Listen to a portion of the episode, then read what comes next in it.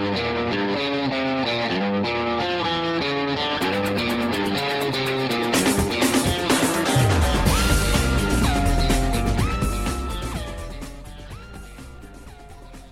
listening to the Bookworm on FabRadioInternational.com, which is part of the family of podcasts organised by Starburst magazine.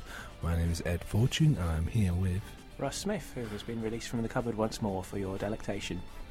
Oh, indeed, we, as you may know, we keep all of our presenters in the cupboard and several authors as well, which explains why Winter Winter is still not out. Coming up on today's show, I will be talking about Chew. And I will be talking about uh, Benedict Jacka's Alex Verus series. Uh, coming up next, however, we'll be talking about some latest releases in the book new, book world. Uh, and if if you're a regular listener to the show, you'll be like, "Oh, they're not doing book news. Does this mean this is a pre-record?" It is indeed. We are hurtling our way down the motorway, possibly on the back of a dragon, more likely in a car.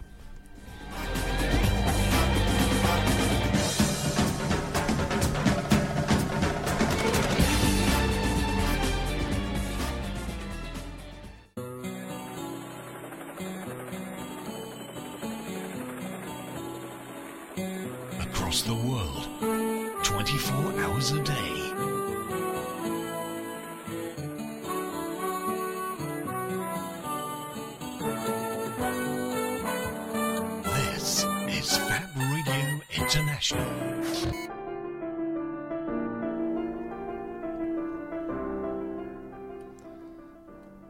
Come to listen to the show by a number of different means and ways. You might be listening to us live on fabradiointernational.com or via the Listen Again section on fabradiointernational.com. You can also find us on Twitter as Fab Radio. Not Fab Radio. No, you can find Fab Radio on uh, on Twitter, but you can find us on Radio Bookworm on Twitter, Radio Bookworm on Facebook, and Tumblr, Radio Bookworm. You can also find us on Mixcloud, and you can also find us on iTunes. If you're listening to us on iTunes, please like, subscribe, and comment. It really does help us out.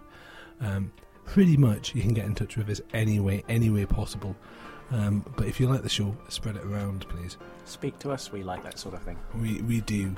And um, that t- tiny advert out of the way, let's get on with the latest book releases. Russ? Well, hey. Right, well, not um, uh, not enormously new at the moment, but um, uh, certainly uh, certainly something I've been uh, uh, getting new on on uh, recommendations. Um, Benedict Jacka's uh, Alex Verus series, starting with uh, Fated. Uh, as you probably know, I'm uh, getting quite uh, getting quite into my urban fantasy, and uh, this one was recommended to me by somebody at a convention. Uh, Fated was the first book, and it was uh, recommended to me by somebody at a convention who showed me a picture of the cover, and I went away and decided to have a look at it. I am now four books deep into the series. I don't know how many more there are going to be, but And you'll be talking about that later in the show? I certainly will. Okay, oh, in a world of new books that are coming out, um, Ms. Marvel Volume 1 is coming out in um, at the end of August. Um, if you're a comic book fan, okay, okay there, there are two Ms. Marvels. Well, there's loads of Ms. Marvels in Marvel Comics. But there's Captain Marvel and there's Ms. Marvel. Captain Marvel getting the film, and Miss Marvel currently Kamala Khan. Kamala Khan. The Kamala Khan stuff is fantastic. I really like it. I really like that she's basically a teenage girl with a teenage girl's life, and it isn't just this bland kind of valley girl. Because normally when you see an American, you know, an American piece of media, the the teenage girl is always this bland. She's either a New York girl who whose dad's this big kind of you know Italian mechanic, or she's a she's a bland and blonde valley girl. Whereas Kamala Khan's neither of those. So, not a Transformers movie sidekick, in other words. Exactly. She's you know she's a real person um, from you know f- you know who has her own problems and issues and you know growing up with her family and she's you know she's a regular kid who's just getting on with her life. Um, moving on, um, the Shepherd's Crown will be out the end of August. That will be the last Terry Pratchett book, and we talked about that on the show last week. That it will definitely be the last Terry Pratchett Discworld novel. Still very sad hearing about. It's very sad. Uh, we have our suspicions as to how that will end, but we'll we'll say more when we, we actually get to read the book. I love the Tiffany Aching stuff. I, I really do. It's about living in the world. It's very good stuff. Um, Xeelee by Stephen Baxter. Xeelee Endurance. Xeelee! Xeelee. I know Um, nothing about this, it just sounds really cool. Xeelee! Um, it sounds like it should be like Chucky, shouldn't it? It should be like the Xeelee, uh, return to the eon spanning and universe crossing conflict with humanity and the unknown alien Xeelee in this selection of uncollected and unpublished stories. So it's a bunch of his works, uh, all with one common theme, which are these creatures called the Xeelee, apparently. Um, we shall we talk about a book by a Black Library? Let's talk about a book by a Black Library. Now we assume this is coming out the twenty fourth of September. We have honestly no idea because it's Black Library, and they are a very large independent publisher. So sometimes their schedules are different depending on. Essentially, if there's a whole lot of appropriate toy soldiers come out coming out, they might come out sooner. So, uh, meh. Anyway, it's just appear via webways. Yes, it would by vibrators or through the warp, maybe covered in slime. Um, that makes no sense if you're not into Black Library stuff. But anyway, uh, The Grey Knight Sons of Titan by David Annandale. We adore David Annandale's work. He's one of the very talented writers who's. There's quite a lot of them actually, very talented writers working for the Black Library at the moment. Um, and this is about the Grey Knight. Uh, Grey Knight stories tend to be quite good. They are space paladins. Um, if the word paladin, if you like, well, paladin, uh, a holy knight. They're holy knights with magic powers, essentially, from in space, And in fact, grey. uh, and in fact, grey. And off they go, punching um, d- Nurgle demons, uh, plague gods, that sort of thing. In this particular one called Grey Knights Sons of Titan, sounds sounds sounds great. Actually, I quite like that sort of thing. Mm. Um, I have a whole rant about Grey Knights, which I'll leave for maybe a review. I talked about it in Emperor's Gift when I reviewed Emperor's Gift ages ago. But What's the five second summary? um, the point of giving Grey Knights so many toys is that so they can lose them. So the bigger and more ridiculous the toy, because at the end of the day, a Grey Knight will be punching the incarnation of hate in his underpants. Right. Um, and the point of a good Grey Knight story strips the Grey Knight right down to fundamentally a huge naked guy punching monsters. Because it's not about their toys, it's not about their equipment, it's not about their armor, it's not about their cool bolt guns and all the rest of it. It's about the fact that they, these guys are kind of Crazy enough to do this crap in the first place. yeah crazy enough to do it, and they're they're kind of they're, they're this hollowed out creatures filled with faith, and that's all they're about. And it's kind of it's, it's an interesting take on zealotry, which is actually not repulsive. Hmm. It, it's actually kind of it's fun and heroic. It's a romantic version of zealotry rather than the that not so nice version. Proper Uh, paladins. Proper like paladins. Um, oh, also early September, Star Wars Aftermath is coming up. Yay! Uh, Star Wars Aftermath, which we've called on this show Burn Ewok Burn. No! Um, the essential Endor Inferno? Endor Inferno, Burn Ewok Burn, Endor Inferno. Uh, the essential novel That's, bridging. that's so wrong. The essential novel. I like Ewoks. They're cute, despite their their their cold staring eyes. But yes, uh, there's also a story I can tell you with um, Ed Ewoks and the Burning Endor, which, um, which I'll not. save for not Let's- on the show not. right now, Let's but not. it's quite cool. Uh, Chip Wendig has uh, Chip Wendig, who we really like because he writes very sweary novels uh, very well, uh, has written the essential novel bridging the events between Return of the Jedi and the upcoming movie The Force Awakens. So the sentence the Death Star has had been destroyed uh, and Darth Vader is dead. It deals directly with what happens next. Which is good because uh, we've got about 30 years to cover between films. So But um, yeah, Star Wars Aftermath. Um, various people. It focuses on a low level scout uncovering an imperial meeting, but um, apparently he might be winding people up. But apparently it deals it's like straight after the events. oh, So so we get to find out what those big chunks of Death Star are happening to Endor. One assumes that they don't fall on Endor because that would be awful. No. Um, Paul Cornell has a collection called A Better Way to Die, collected short stories. He's publishing it on NewCon Press. Is that the one with the uh, sharp-esque cover? That's the one with the sharp S cover. That looks absolutely amazing. Uh, we're big fans of Paul Cornell. We should get him on the show at some point. We should hunt him down and corner him and say, Paul, Paul, Paul, talk to us. Paul, talk to us. Stop, stop being so busy, but don't stop being so talented. But stop being so busy for like thirty seconds. You know, hello. Anyway, um, R.A. Salvatore has produced another book for Wizards of the Coast. Uh, it's called Archmage, and it's uh, it's it's You got, can do it. Okay. It- it's got Drizzt Do'Urden in. Um, if you are if you are uh, familiar with who Drizzt Do'Urden is, and you've already gone had a little sad, that's fine. I understand. Um, he is a iconic Dungeons and Dragons novel character who uh, is fro- from a race of evil people, and he's one of the good people from that race of evil people, proving that they aren't all evil. Yes. Yeah. No, now we this is I, I know who he's talking about, and this is not a rant you want me going on right now. Um, Dark Elves and Light Elves. Thing is, with R.A. Salvatore, the book itself, uh, the book itself will be fine. Hmm. And the world would be fine, and the whole thing, it's the subtext that sometimes people Yeah. score. is he one of the Lords of Waterdeep? I can never remember. Hey, he is. He's a, he's one of their major characters. Drizzt Do'Urden is one of the major Forgotten Realms D and D characters, and it's because he's kind of cool. You know, he's he's this dark elf with these two magic swords that have called Twinkle and Starlight or whatever, and you know he's got a magical panther that turns into a Pokemon and this sort of thing. And he leaps around, and he's really cool, and he's he's got a sexy female. It's just a And big, and has been well mocked in Order of the Stick. I don't doubt. Oh, many times. We're all knocked all the way across. He, he's he's a big bunch of teenage boy cliches, and he is your first character. He's the first character that you have ever made in D and D. We've got really into D and D, and you've made this ridiculously overpowered character. And despite the fact that you're only first level, you know you've got this epic backstory where you've killed thousands of orcs, despite the fact that you're only first level. And uh, you know he dies two two sessions later, and the, the DM laughs at you. Um, We've all been there. We've all been there, but you know he's that character, but at a higher level, and he's being producer Al's raising a hand. I have not been there. Uh, we can take you there. If you No, want. it's fine. You really don't want to go there. Um, but yes, uh, uh, short version. R.A. Salvatore has another book out, and if you've still not forgiven uh, R.A. Salvatore for killing Chewbacca in the Star Wars novels, don't worry because Chewbacca's still alive because they've completely ignored those books these days. Um, Chewbacca, it turns out, has nine lives.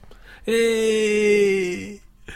Anyway, uh, th- th- th- that doesn't work on so many levels. But let's uh, let's let's move on.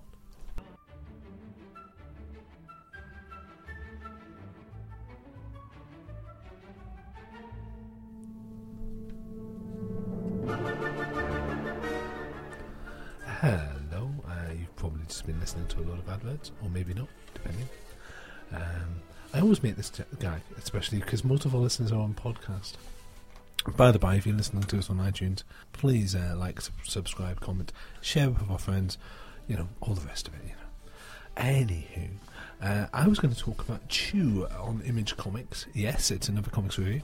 Um, yes, they are books. Yes, get over it. Uh, Chew. Chew! Writer John Layman, artist Rob uh, Guillory. Uh, John Layman's also the letterer. There's an absolute pile of colorists involved as well because of the American comic creation process. But mostly, um, mostly again, Rob Guillory is responsible for the art. The art, by the way, is fantastically unique and iconic and all over the shop in that kind of crazy way.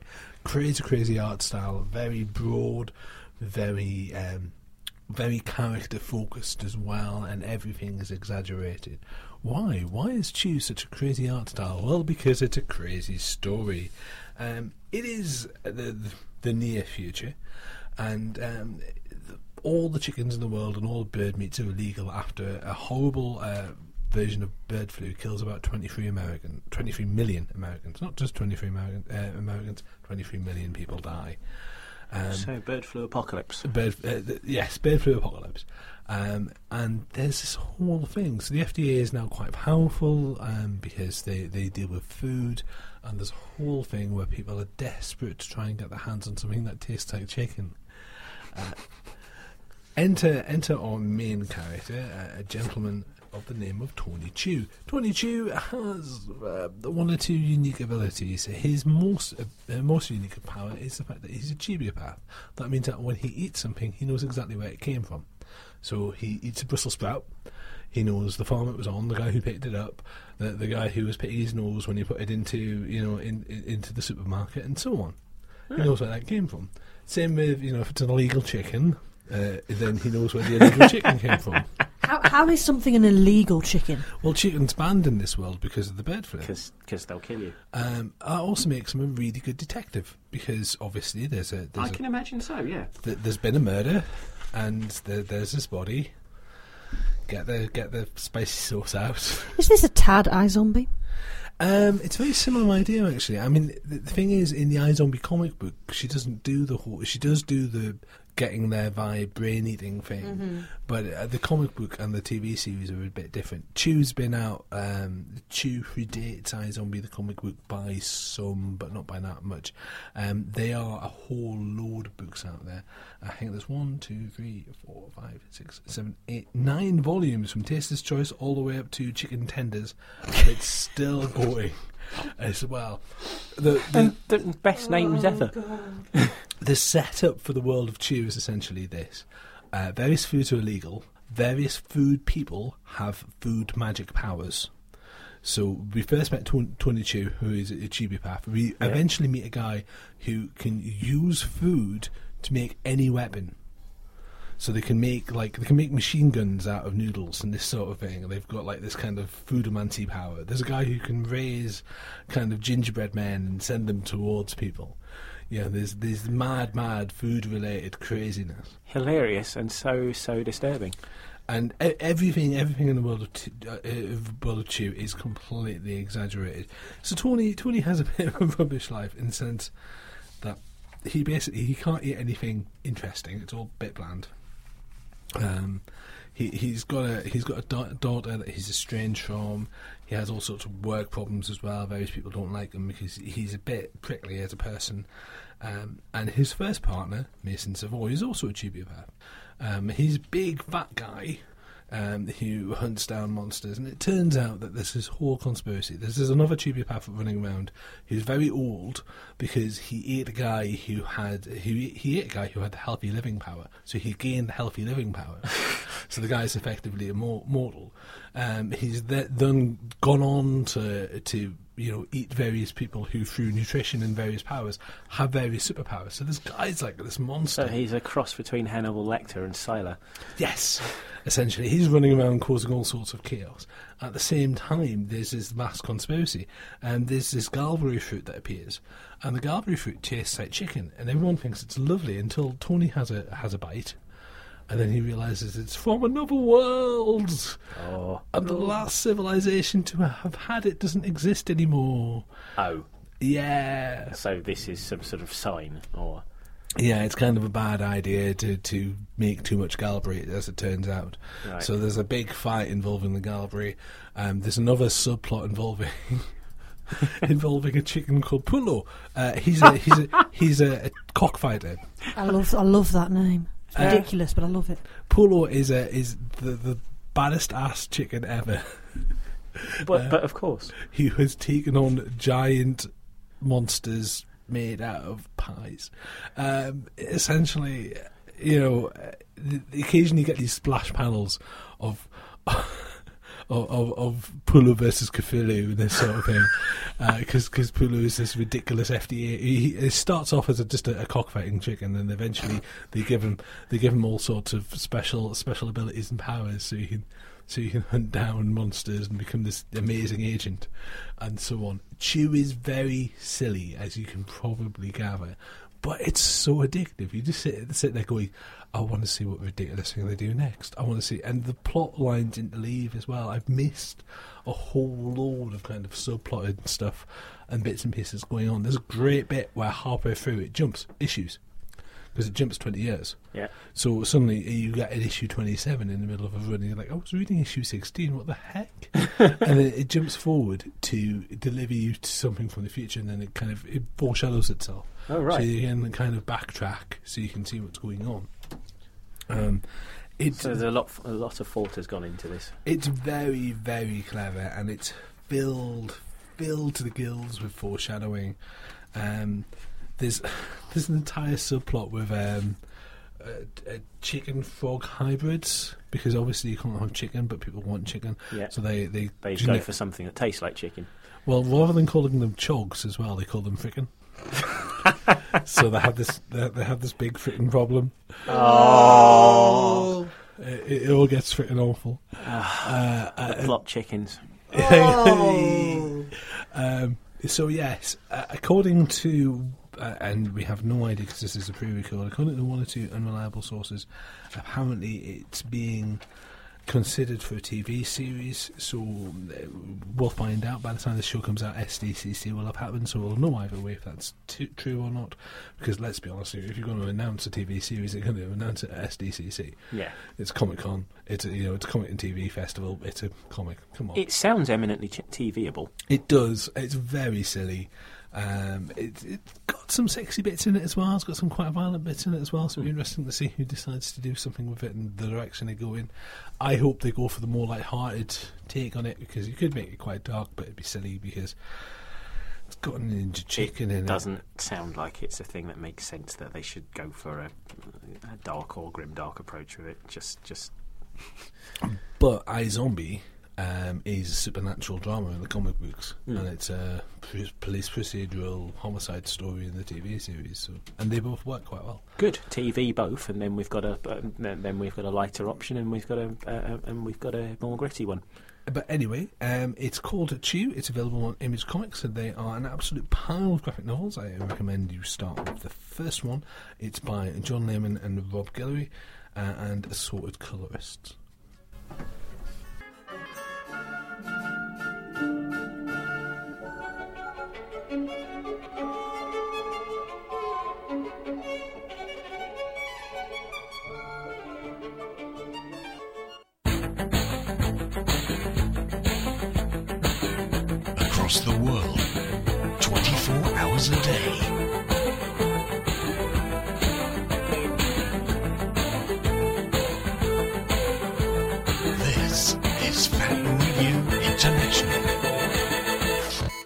We were lucky enough to catch up with Lauren Roy to talk to her about her new book, The Fire Children. Embrace the alternative. This, this is Fab Radio International. Welcome to the bookworm, Lauren Roy. Thank you for having me. What can you tell us about The Fire Children? Well, it is my first young adult fantasy. It's a uh, girl who every 15 or so years the sun is eclipsed for anywhere between uh, 5 to 12 days, and the people all go underground because the sun's sending her kids down to the earth, and uh, if you touch one of them, you're going to die. So everybody goes underground, lives in complete darkness, and of course she's curious and sees something strange, so she goes upstairs and gets stuck up there and discovers that nefarious things are going on. How different is this from your other work? Ooh, that's a good question. I have written, uh, I have an urban fantasy series that's out for adults, so it's it's definitely a switch from not only genre but audience for me.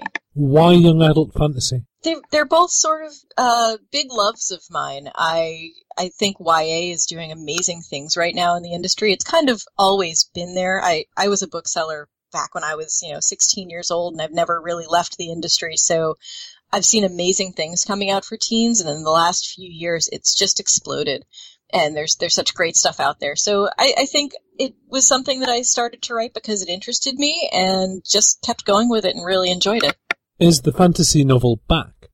I think so, and I think part of that is that it's become cool to read over the last I don't know ten years or so. Because when I was growing up, it it definitely wasn't a thing. I was the kid who had my nose in, in a book, and I was not the kid getting invited to parties all the time. So, um, I I want to say probably with Harry Potter is when it started being cool to read, and it's never stopped, and that's that's fantastic. Kids are just out there and reading and, and recommending books to each other, and you've got you know Tumblr where where there are just massive fandoms of people falling in love with something and sharing it with their friend, and that's been just amazing to watch for me, just to see the enthusiasm that's out there. It's very different from your usual young adult dystopia. Why is that? Ooh, um, I, I definitely tried to veer away from, from it being a dystopia because I, part of my day job is I sell books to booksellers and there's definitely some dystopian fatigue going on, even though it's, it's hot still.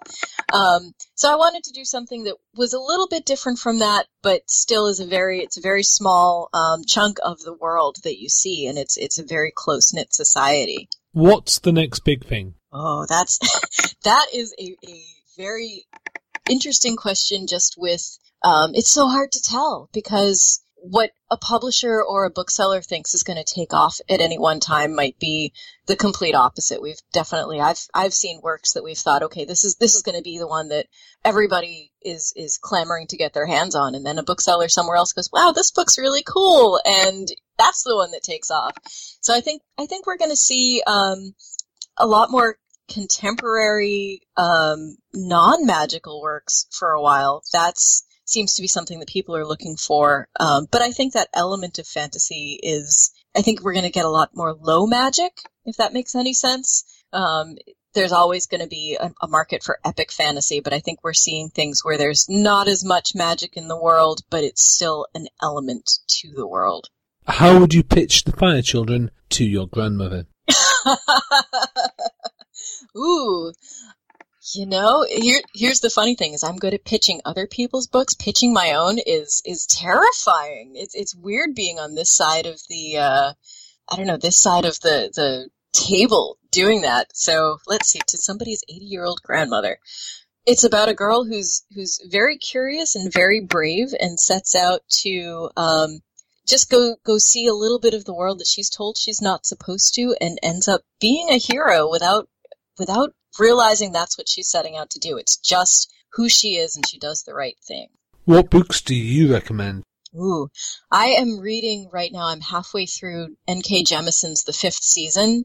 It's on. It's adult fantasy. It is absolutely brilliant. I've I've been a fan of her since The Hundred Thousand Kingdoms came out, and this is a, a new. I believe it's. I believe it's the start of a series for her, and I've been pushing this to everyone that I meet. What advice do you have for writers? Keep at it. That's one of the hardest things is is finishing something that you've started and realizing that uh, you it, it's tricky to find the right person for a work. You never really know who that's going to be. So you, you, you write your book you, or your story, you polish it, and you get people to read it, and you incorporate that feedback. And then the terrifying part is sending it out and waiting to hear something. But don't give up because I'll, the the editor John Oliver who bought The Fire Children had rejected two of my other works and not because he thought they were terrible but they just weren't right for him and now it found a home with him because he was the right person for that book. What advice would you have for a 16-year-old version of yourself? There's so many things I would tell 16-year-old me. I, I think, you know, it's okay to it's okay to embrace geeky things because that's I would never have imagined that Mumbledycough 20 something years down the line, there'd sort of be, you know, geek is the new cool. And so all these things I loved in, in junior high and high school that nobody else was, was really paying attention to, there were people out there who were like me and enjoying those same things. And it was okay to, to be the bookish kid, to be the science fiction and fantasy and horror fan that I was because I was going to meet people who had those same passions someday. If you only had one book for company, what would it be? Oh, I I've got to go with with my favorite, which is uh, The Stand by Stephen King. I have read that book so many times. I I can't even tell you. It's the only reason it's not held together by a rubber band is because it's the hardcover. Plus, you know, it's a it's a big brick of a book. I could probably defend myself with it if I needed to, depending on the uh, circumstances of the collapse of civilization. Simpsons or Futurama? Ooh, Futurama. Spaceships or dragons? We can't have both. I'm I'm gonna go with spaceships. I am I'm kind of a space geek, so let let's let's go out there and explore. Truth or beauty? Truth, absolutely. I think it's the most valuable thing we have, and I, I'm big on honesty. Lauren Roy, thank you very much for your time. Thank you so much. This is Fab Radio International.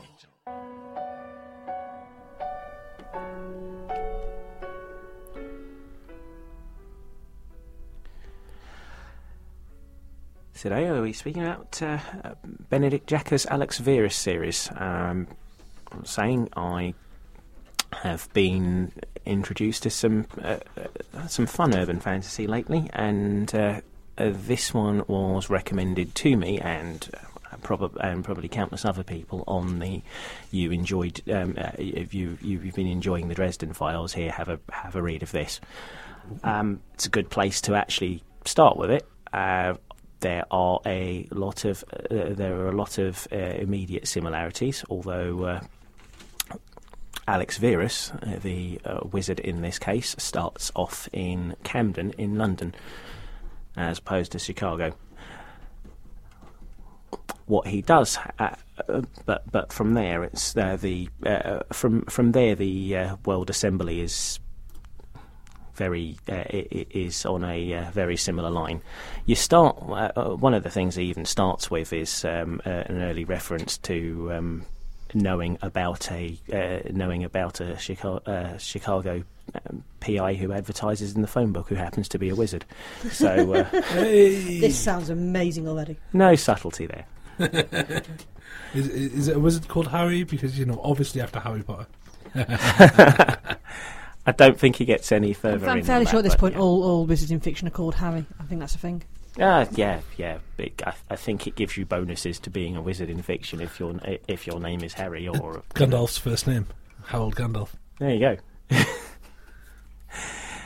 Anyway, So, Alex doesn't uh, um, isn't a PI as such. He um, he has come into um, he has come into owning a, ma- a magic shop, which works quite uh, well with the whole thing in Camden. And one of the things that um, they, well, one of the things that they end up talking about is obviously it's a real magic shop. So there are a lot um, o- over the uh, course of the series. One of the things that you get is a um, is a bunch of skits and people wandering into the uh, uh, wandering into the shop, thinking it's going to be like a, uh, a joke shop or a, a fancy dress shop or um, or a uh, magic prop shop, but um, not actually uh, uh, not not actually owning anything that could in fact uh, bend dimensions or um, rip a hole into the centre of London or, uh, or or anything like that. Uh, these exchanges are usually quite uh, uh, uh, usually quite amusing. on for a while. That's obviously not the main plot. That's a thing he has to keep him going. But actually, it works extremely well from uh, from that standpoint. And um, as the uh, as the books develop, you see that uh, as the books go on, you see that it, it, there, there's a um, it, it's a more important tie than it, than it initially sounds. Now, the world itself is uh, in, in terms of wizards is split uh, uh, has um, has some uh, ni- uh, some nice very simple splits to get you uh, to get you in and uh, keep you uh, uh, and uh, keep things memorable. Likewise with uh, character names and uh, types, so I'll get uh, get you into that. It doesn't doesn't overcomplicate anything. There are, for example, the the, light and dark mages, and you sort of go, sort of catch up with that and think, uh, it's going to be, it's, it's going to be another one of those, is it? And sort of is, but there, there's there's a bit more of a, a bit more of a stretch uh, to it than that. The uh, light mages are um, obviously light, uh, light and uh, light and dark are, ostensibly good uh, the the uh, good and evil factions, but it's not. Uh, but it, it's really not as straightforward as all that. Light tends to be more on the um, pen pushing rule uh, uh, rules retaining side, whereas uh, a dark mage simply plays by their own rules. I kind of like that though. There's a set of rules to magic, and you should stick to them for a reason, except when you're evil, because you know rules don't apply to me. Splat. Yeah. Now the interesting, well, well yeah. Um, the you know, the interesting line of this is that um, Alex, of course, was not uh, brought up in the light tradition, as it were. He was actually apprenticed to a uh, to a dark mage. Uh, I believe the name was Richard. I believe the name's Richard Drakh, and or something along those lines, which I'm hoping is not an Alucard style anagram, but um, you know, it could be.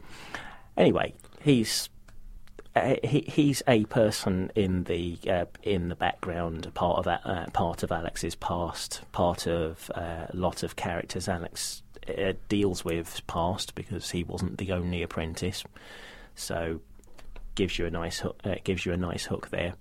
Uh, he's not exactly Voldemort, is uh, Richard, but. Um, but yeah, he, he's he's mentioned repeatedly because, well, without it being too massive a spoiler. He's he, he's he's he's he's gone, but uh, not forgotten, Ah, and, and not sounds- forever. This sounds very Harry Dresden in places. Yeah, um, the initial template looks um, uh, look, looks quite a lot like it, but um, I think as the certainly, certainly when you're getting through uh, Fated, you you you could happily um, uh, you could happily see it in the same yeah, in the same universe and uh, just just you know um, in the CSI way in it's it's sort of uh, Wizard London. And the the uh, universes could happily in, uh, can very happily interact. Um, but as it goes on you uh, it it picks up a lot more of its own uh, identity. Uh, what I like about Alex is not a, um, a you know, if you if you were comparing wizards, whereas um, you know, uh, Dresden has uh, uh, Dresden's like you know having a uh, having a truck run into your uh, uh, run into your front room wall at times. Uh, Verus is his power comes from divin uh, comes from divination, so he's not out and out. Uh, uh, so, so he's not out and out raw force, and what he does end up having to do is uh, w- what he does get, however, is a series of uh, shifting futures in front of him. Useful. So he can always, uh, as long as he's got, t- uh, yeah, he's a, he's a diviner. So what he can do, as long as he's got enough, um, uh, as long as he's got enough time to deal with it, he will see a hundred. Uh, he will see he, he's he's pretty much playing a um, video game RPG half the time and has has a hundred choices of what, what he can do. But he'll sit through, he'll sift through them and work out what's the right one most of most of the time. This makes him extremely good at things like lockpicking and gives him uh, and gives him edges in um, uh, gives him certain edges in combat, unless he's up against a um, someone who's really good at uh, who, who's um, who, who's a uh, who's an exceptionally good combatant, like for example, uh, one of his adversaries I could name is uh, a chap called Onyx, who is a dark mage, um, referred to as a force a force mage because of his style of power. He will just throw kinetic shunt at you and um, cause a, and and, uh, cause a great deal of pain. Likewise, uh, you could probably guess with uh, with Cinder what kind of uh, he makes toffee. yeah, that's right, out of people by Oh. cooking them. Oh. But yeah, So who's it? Who's it by? What's it on? Where can we get it? Uh, it's by Benedict Jacka. The publisher, the publisher is Orbit, which is same publisher as the Dresden Files, I believe. And uh, yeah, it's uh, it, it's available just about everywhere. Brilliant.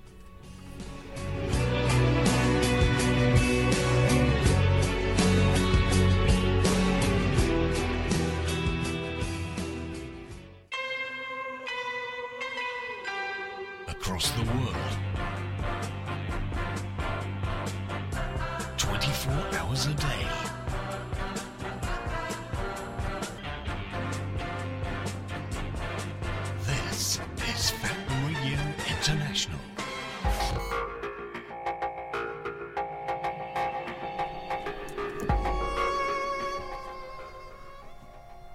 So we've accidentally fallen on a theme.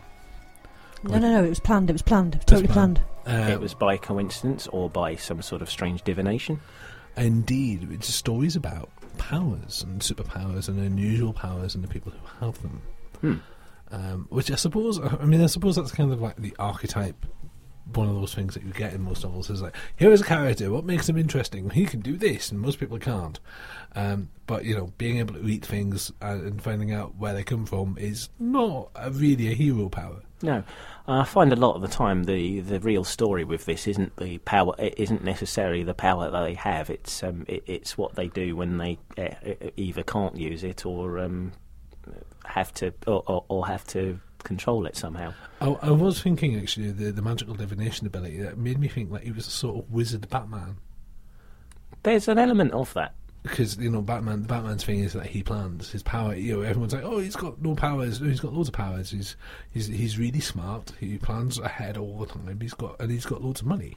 Yeah, well, he's got the he's yeah. Um, Verus has got similar issues actually in that you know he's he's eminently squishy if you come at, if if you come at him the right way, but give him any sort of prepped out on time and he's extremely dangerous.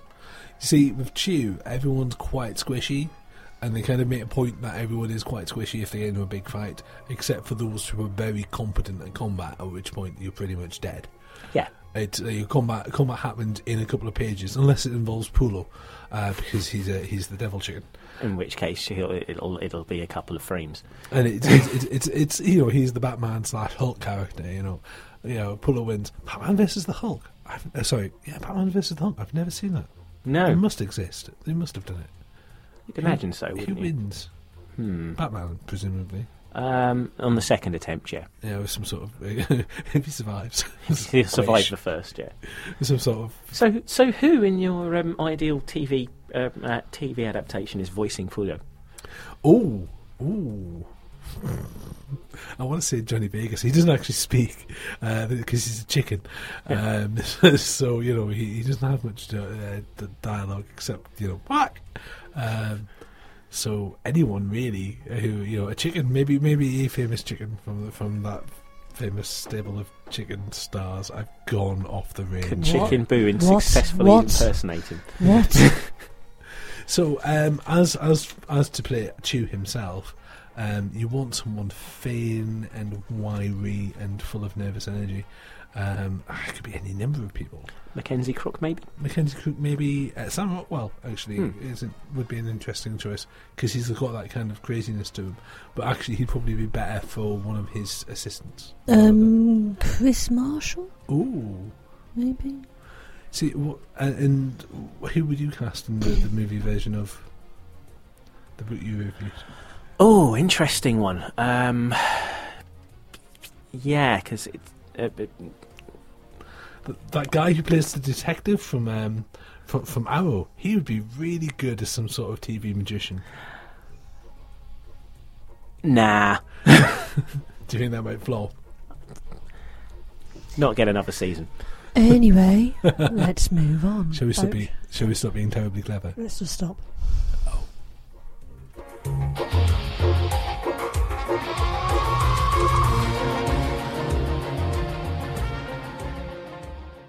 Starburst Radio, the greatest radio show in the universe. Every Wednesday, 9 p.m. till 11 p.m. Exclusive to Fab Radio International. Fab Radio.